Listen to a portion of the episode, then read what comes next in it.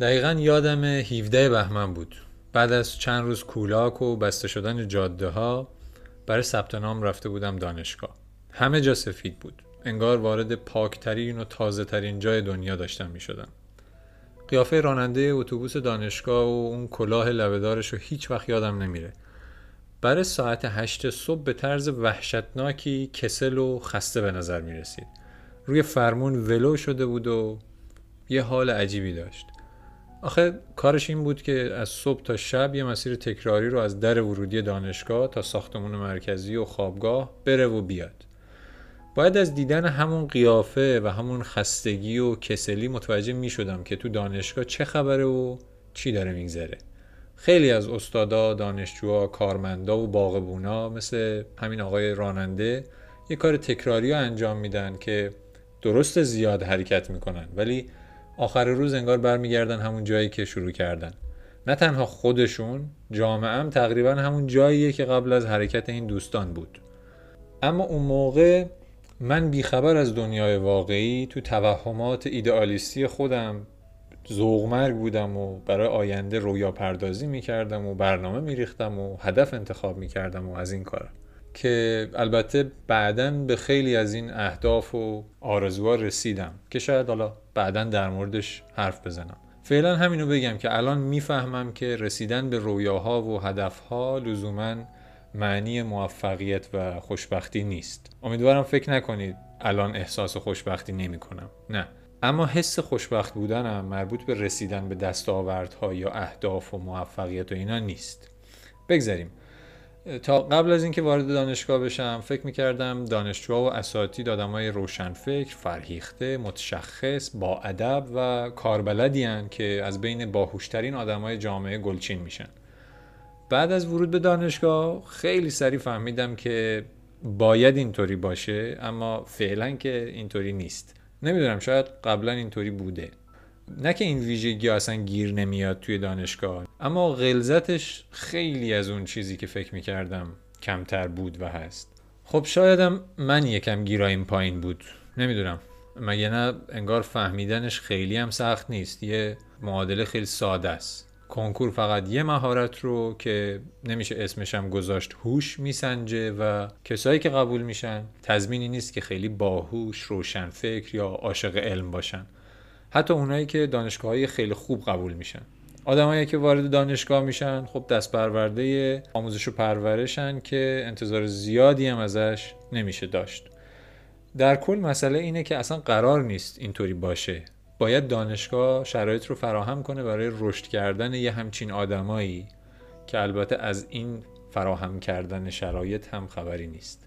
ولی با همه این حرفا تجربه دانشگاه خیلی خیلی بهتر از مدرسه بود و فکر می‌کنم برای خیلی ها همینطوری بوده. تو دانشگاه بیشتر می‌تونی سوال بپرسی البته اگه بخوای. انتخابات بیشتره فضای فکری آدما متفاوته و تنوعش هم زیاده. و از همه مهمتر این که تو دانشگاه می‌تونی رو پیدا کنی. منظورم از آدم هات کساییه که وقت گذروندن باهاشون باعث رشدت میشه و لذت می‌بری. مثل یه استاد، یه نویسنده، یه همکلاسی، یه دوست، حتی همسر. و از همه مهمتر اون نسخه از خودت که مطلوبته. جای خوبی برای گشتن دنبال ایناست. میشه شیرجه زد وسط یه دنیا اطلاعات و از اونجا که یکم بزرگترم شدی می‌تونی خیلی از ضعفایی که خانواده و آموزش و پرورش در تربیت و آموزش داشتن رو جبران کنی. و حتی اگه خیلی کلنگی باشی مثل من بکوبی از نو بری بالا. دانشگاه برای خیلیا مثل من یه دنیای کاملا جدیده. آخه تا قبل از اون که برم دانشگاه بیشترین زمانی که توی یه استان دیگه بودم نهایتا یه نصف روز بود. و به جرئت می‌تونم بگم همین ریشه خیلی از تعصبات و خودمحق پنداریا و حماقتایی بود که اون دوران تو زندگیم داشتم. وقتی توی پیله خودت میمونی و نگاهت به دنیا کوچیکه و خودت هم وسطش نشستی و عملا همشو پر کردی وقتی میای بیرون و بقیه رو می‌بینی می‌فهمی که داستان خیلی فرق داره. دانشگاه رفتن توی ایران از خیلی جنبه ها مشکل داره و خیلی چیزا هنوز درست نشده. اما یه مزیت داره که نمیشه روش قیمت گذاشت. فرصت فوق‌العاده‌ایه که بتونی تفاوت‌های فرهنگی خودتو با دیگران درک کنی و دیگران رو تا حدودی بفهمی. البته این اتفاق لزوما برای همه نمیفته ها و خیلی دنبال آدمایی میگردن که مثل خودشون باشن. حالا یا رشتهشون یا زبونشون یا شهرشون یا چه می‌دونم یه چیزی که براشون مهمه. مثلا یه موردش که خیلی شبیه یه انتخاب برای یه ازدواج ناموفقه انتخاب هموتاقی بر اساس تیم مورد علاقه است. انگار عیب نداره که اصلا همکاری نکنه آشپزی بلد نباشه آمار کشته های بوی جوراب نشستش از مین خوشه بالاتر باشه معتقد باشه هرچی اومد توی اتاق مال اونم هست. راه کمدش رو مدام گم کنه و سر از کمد تو در بیاره نظارت همه رو مسخره کنه. برای تردد مهموناش یه پلیس راهور باید داشته باشی موقع حساب کتاب اتاق آلزایمر موقتی بگیره و خلاصه گرگ بیابون هم از دستش مدام تو راه امور خوابگاه باشه. همین که مثل شما قرمز یا آبی یا نمی‌دونم طرفدار رئال یا بارسا باشه آدم حسابیه. بقیهش رو میشه حل کرد. خیلی از تصمیمای ازدواج هم مثل همین میمونه برای خیلیا اگه هم اتاقیتون رو اینجوری رو حساب همچین معیارایی انتخاب کردین باید بگم روحتون شاد یادتون گرامی. حالا از شوخی گذشته هم اتاقی خوب به معنی نیست که مثل شما باشه. گاهی داشتن تفاوت تو بعضی ویژگی ها یا سلایق به حدی به رشد شخصیت آدم کمک می‌کنه که فکرش هم نمیشه کرد. توانایی سازگاری و انعطاف پذیری آدم رشد می‌کنه و از طرفی گاهی سرکله زدن در مورد همین تفاوت ها شما را از یه سری اشتباهات که برای خودتون مسلم فرضش کردین و خیلی فکر می‌کنین درست در موردش دارین فکر می‌کنین شما رو در میاره از این اشتباهات. جوون تر که بودم همش فکر می‌کردم که این خارجی خیلی منطقی هم. و خلاصه بگم همه مرغاشون برای من قاز بود. ولی راستش رو بخواین اصلا اینطوری نیست. توی این مورد خاص منظورم انتخاب هموتاقی دانشگاهه. تا جایی که من شنیدم انگار بیشتر جاهای دنیا آش همین آشه و کاسه همین کاسه. یعنی آدما همینجوری از خود متچکرن و دنبال آدمایی میگردن که شبیه خودشونن. یه جایی شنیدم توی آمریکا یه سیستم ارزیابی رضایت دانشجو از زندگی خوابگاهی دارن که یه بخشش هم مربوط میشه به هموتاقی ظاهرا بعد از راه اندازی این سیستم هوشمند اطلاعات آدم رو با یه پرسشنامه می‌گرفتن بعدش براشون اتاق و هموتاقی تعیین می‌کردن. اگه درست یادم مونده باشه بعد از اجرای این سیستم رضایت دانشجو حدود 40 درصد افزایش پیدا می‌کنه که خب برای مسئولین رویایی بوده. ولی راستش رو بخواین فاجعه است. دلیل این رضایت خب می‌دونین چیه دیگه. آدمای شبیه همو گذاشتن کنار هم هیچ مشکلی پیش نمیاد و اونا هم خیلی خوشحالن.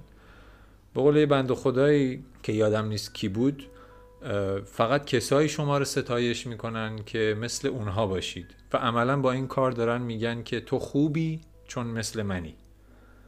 وقتی دوروبرت پر باشه از آدمایی که مثل خودتن شانست برای یاد گرفتن خیلی چیزا کم میشه. ممکنه آرامش نسبی داشته باشی و مدام قربون صدقه همدیگه برید. اما ممکنه خیلی چیزا توجهتو جلب نکنه. تفاوتهای دیگران رو متوجه نشی. نکته اینجاست که فهمیدن این تفاوت ها می‌تونه باعث نزدیکتر شدن آدم ها بشه و نفهمیدنشون بیشتر از ماها یه سری مجمع و جزایر بسازه. با بیشتر حرف زدن و بیشتر فهمیدن هم دیگه خیلی از تفاوت های بین آدم ها بی اهمیت میشه و خیلی هاشون که عامل تعصب و دشمنی و ترسه از بین میره. روزای اولی که رفته بودم خوابگاه. موقتا چند روزی با چند نفر دیگه توی اتاق بودیم. تعدادمون زیاد بود. از رشته های مختلف و شهرهای مختلف. روزای اول تو صورت دو تا از بچه ها یه ترس عجیبی رو می‌دیدیم.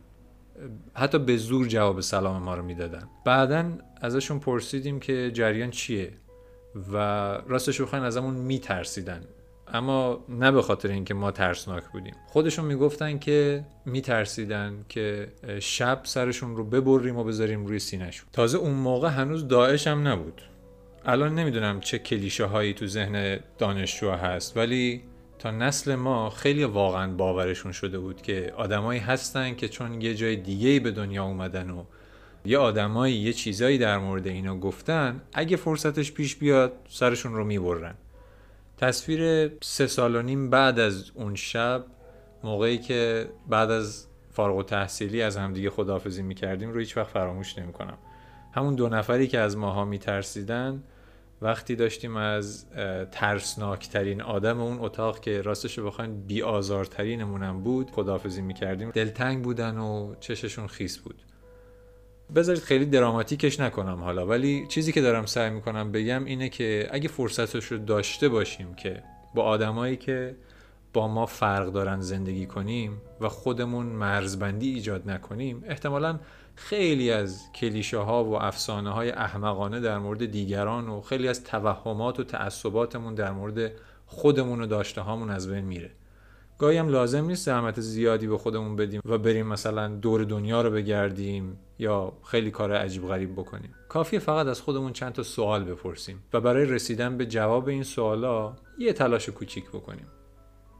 نتیجه درک نکردن تفاوتها یکی از اساسی ترین دلایل خیلی از تعصبات جهانبینی ناقص و پر اشتباه و مشکلات بین فردی و بین گروهی و حتی از همه بدتر جنگاست مغز همه آدما یه جاهایی خب اشتباه می‌کنه. جالبه بدونید مغز آدما یه خطایی داره به اسم blind spot bias حالا که توی فارسی میشه بهش گفت خطای سوگیری نقطه کور مثلا.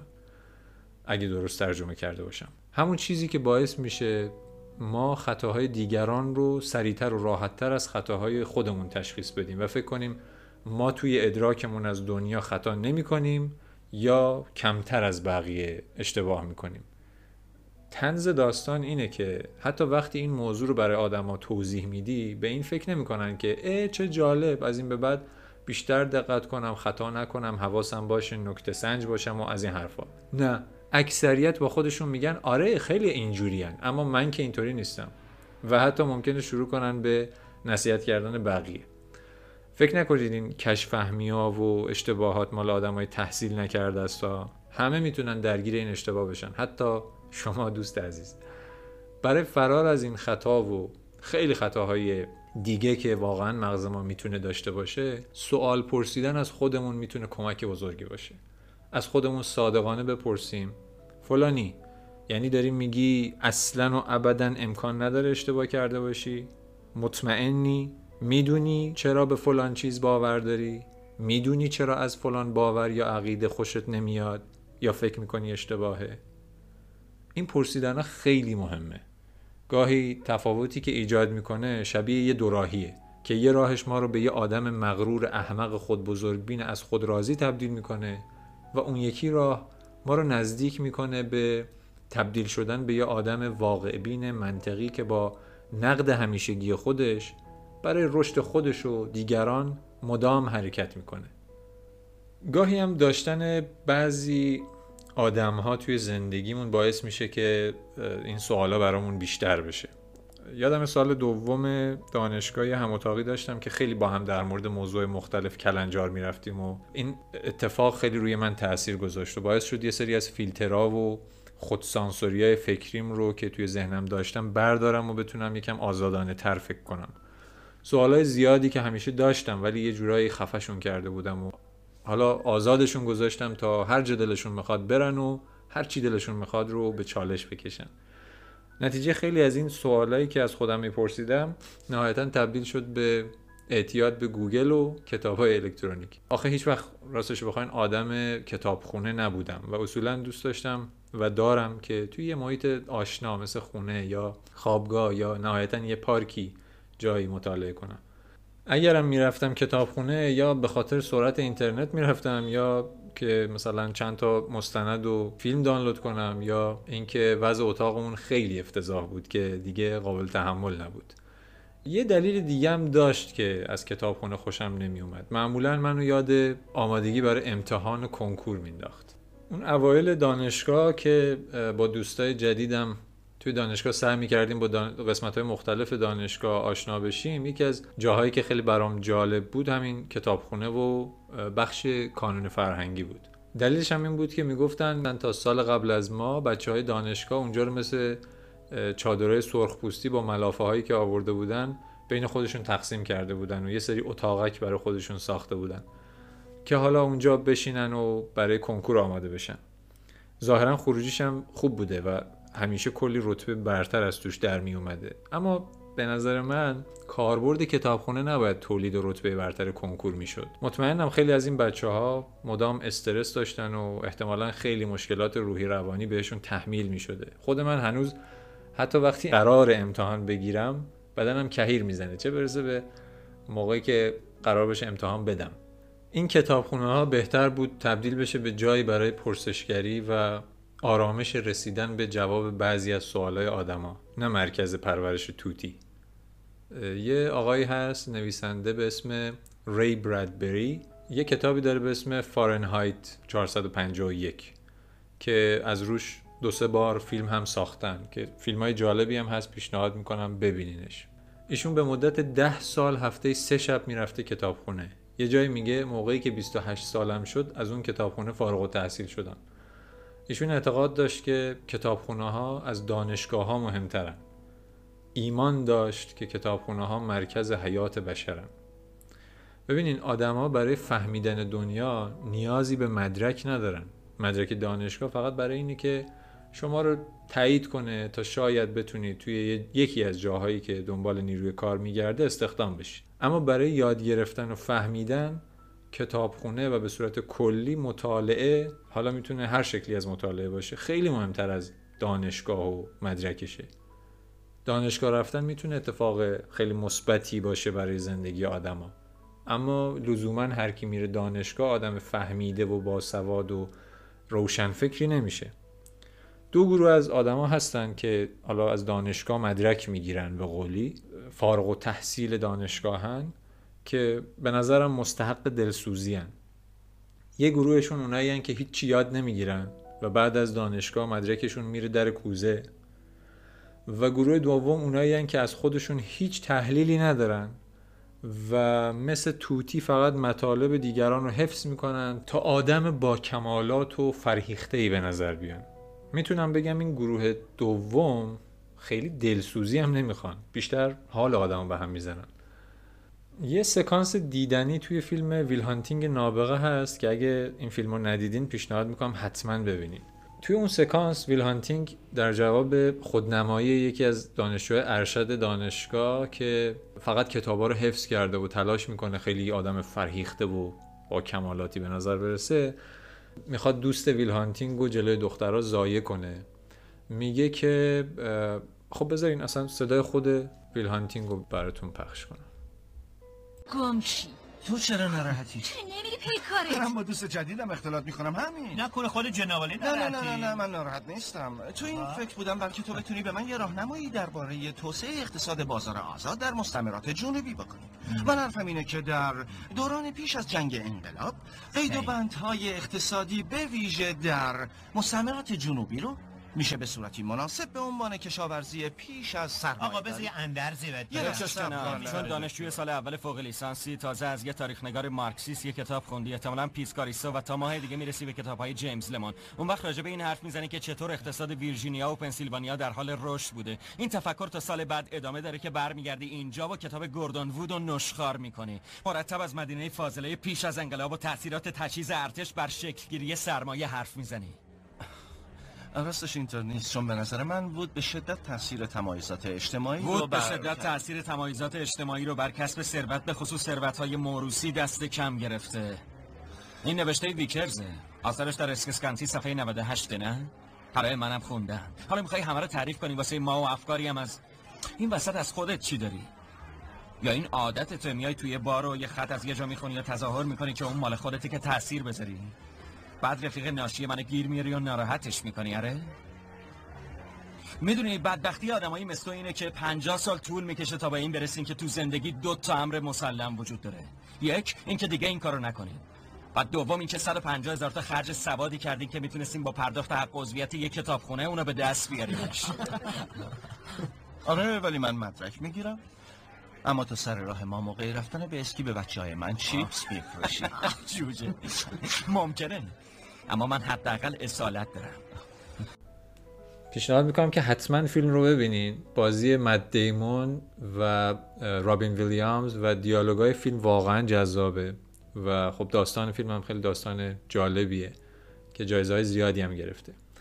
خلاصه بگم دارم سعی می‌کنم بگم که دانشگاه جاییه که باید کلی فرصت ها رو فراهم کنه که آدمای پرسشگر و یادگیرنده تولید کنه. نه فقط جایی باشه که بعضی ها رو تبدیل کنه به کارگرای ماهر برای پستای سازمانی مختلف و بیکاری و مشکلات اجتماعی بعضی ها رو به تأخیر بندازه. کارل یاسپرس فیلسوف آلمانی توی کتاب ایده دانشگاه خودش میگه دانشجو باید یاد بگیره چطور سوال بپرسه و لازم نیست تمام اطلاعات رو به اون منتقل کنید اطلاعات مهم نیست. مهم اینه که فرد بتونه از اون اطلاعات بیشتر پیش بره و موضوع رو مال خودش کنه. چیزی که ما داریم تجربه می‌کنیم خیلی از ایده یاسپرس از دانشگاه دوره. و بیشتر شبیه یه بنگاه اقتصادی و مرکز نگهداری و آرامسازی آدماییه که شاید می‌تونستن سوالای خوبی بپرسن. دانشجو باید آزاد باشه بتونه بپرسه بحث کنه. اما تو شرایط امروز به نظر می‌رسه انتظار خیلی زیادیه. اگه درصدی از دانشجوها که حالا اسم دانشجو رو فقط یدک می‌کشن بذاریم کنار خیلی از بچه های خوبی که اطلاعات خوبی دارن با سوادن باهوشن حتی اونا یا نمی‌دونن چطور سوال بپرسن یا نمی‌تونن سوالشون رو بپرسن یا بهشون فرصت داده نمیشه که سوالشون رو بپرسن و از همه بدتر یه سری از سوالا رو اصلا نباید بپرسن. چه میشه گفت؟ وقتی این نبود آزادی اندیشه ورزی رو با رشادت های بیدریق آموزش و پرورش توی کشتن استعدادا و انگیزه های آدما و تلاشش برای یه دست کردن همه جمع بزنیم خروجیش چیزی بهتر از وضعیت فعلی نمیشه. البته بگم این مربوط به فقط ایران هم نمیشه ها.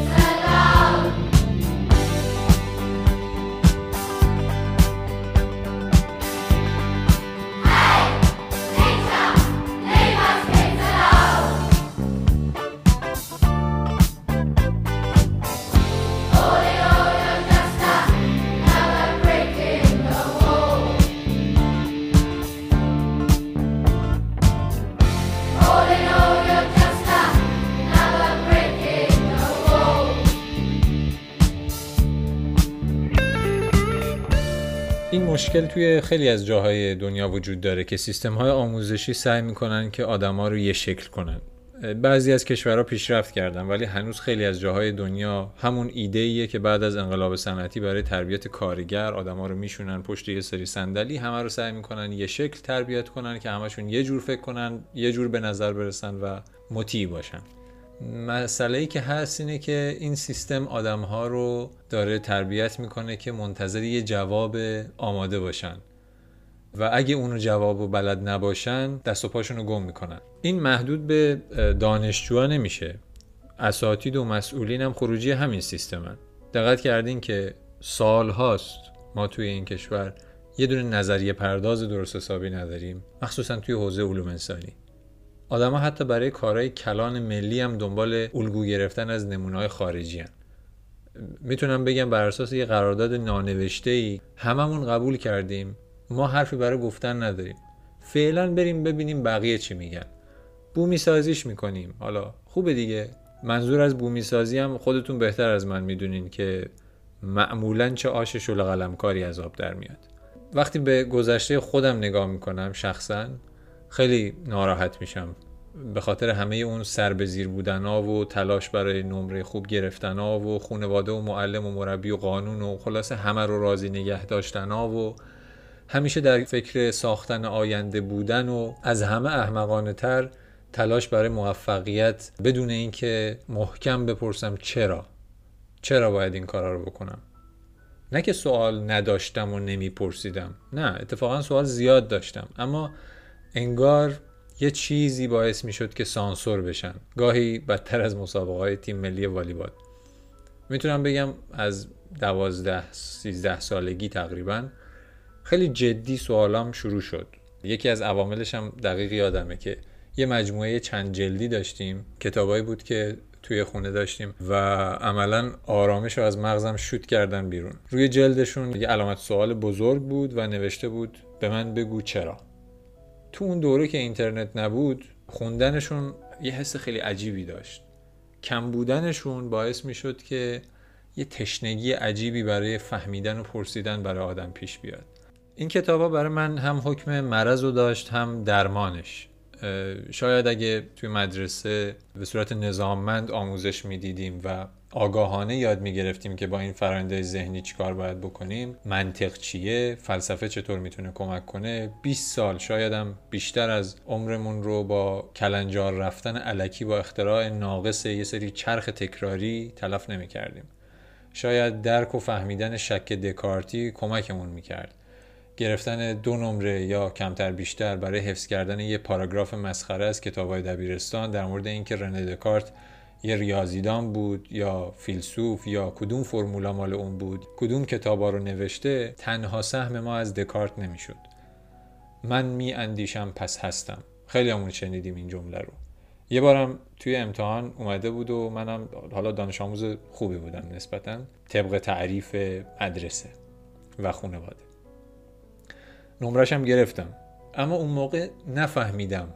نفهمیدمش. الان تازه دارم سعی می‌کنم بفهمم. شاید با راهنمایی و یه حل کوچیک می‌تونستم به جای سالها ترس و ابهام و عذاب وجدان و یأس و پوچی و درد کانت و راسل و نیچه و شوپنهاور و هگل و اسپینوزا و سقرات و غولای ادبیات رو به کمک بگیرم تا یه سری جواب برای سوالای خودم داشته باشم. نه جوابایی برای سوال امتحان و مدرسه و کنکور و دانشگاه و ممکنه آدم به میانسالی و پیری هم برسه و ثبات نسبی هم پیدا کنه از لحاظ اجتماعی، اقتصادی، فرهنگی یا هر چیز دیگه اما هنوز جواب خیلی از سوالاتش رو نداشته باشه. ایرادی نداره. طبیعیه. خیلی از سوالا ممکنه هیچ وقت به جواب نرسه. ولی می‌دونی مسئله مهم زندگی رسیدن به جواب سوالا نیست. مسئله اینه که بتونی سوال بپرسی و برای رسیدن به جوابش هم تلاش بکنی. حسین پناهی که یکی از اون آدمای خیلی تاثیرگذاره واقعا توی یکی از شعراش چند بار پشت سر هم تکرار می‌کنه ما چرا می‌پرسیم؟ ما چرا می‌فهمیم؟ ما چرا می‌بینیم؟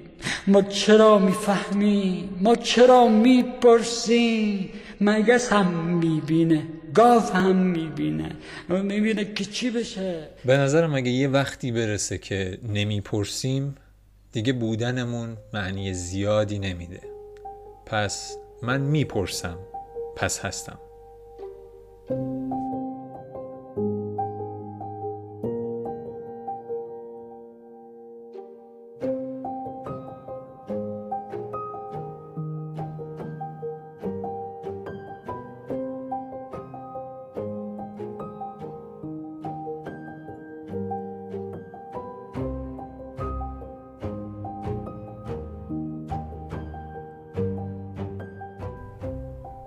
من چالاک هستم میزبان شما و چیزی که شنیدید اپیزود دوم بود از پادکست فانوس.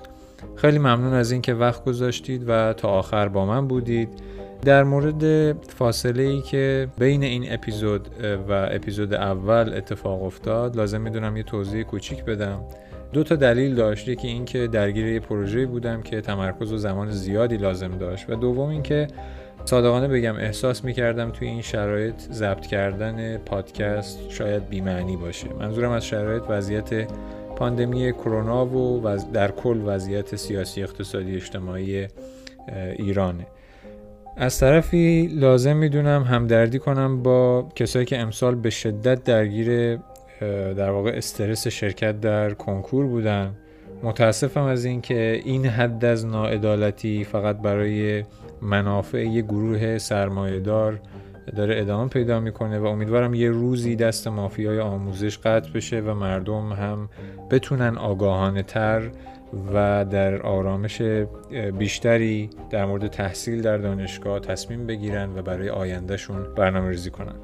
خیلی خوشحال میشم از اینکه بازخوردها، نظرات، پیشنهادات و انتقاداتتون رو از طریق کامنت یا پیام های شخصی از طریقی که دارین پادکست رو گوش میدین به دست من برسونید. انگیزه و انرژی خیلی زیادی حتما با خودش داره و خیلی با ارزشه. خیلی ممنون میشم ازتون که پادکست رو معرفی کنید به دوستاتون. این بزرگترین و با ارزشترین کمکیه که می‌تونین به یه پادکست انجام بدین. یه پروژه جدیدم دارم شروع می‌کنم که امیدوارم خوب پیش بره و هر موقع یکم سر و شکل به خودش گرفت حتما در موردش اطلاع رسانی می‌کنم و امیدوارم که مفید هم باشه. خیلی وقتتون رو نگیرم مواظب خودتون و بقیه باشید پرسشگر باشید و سربلند.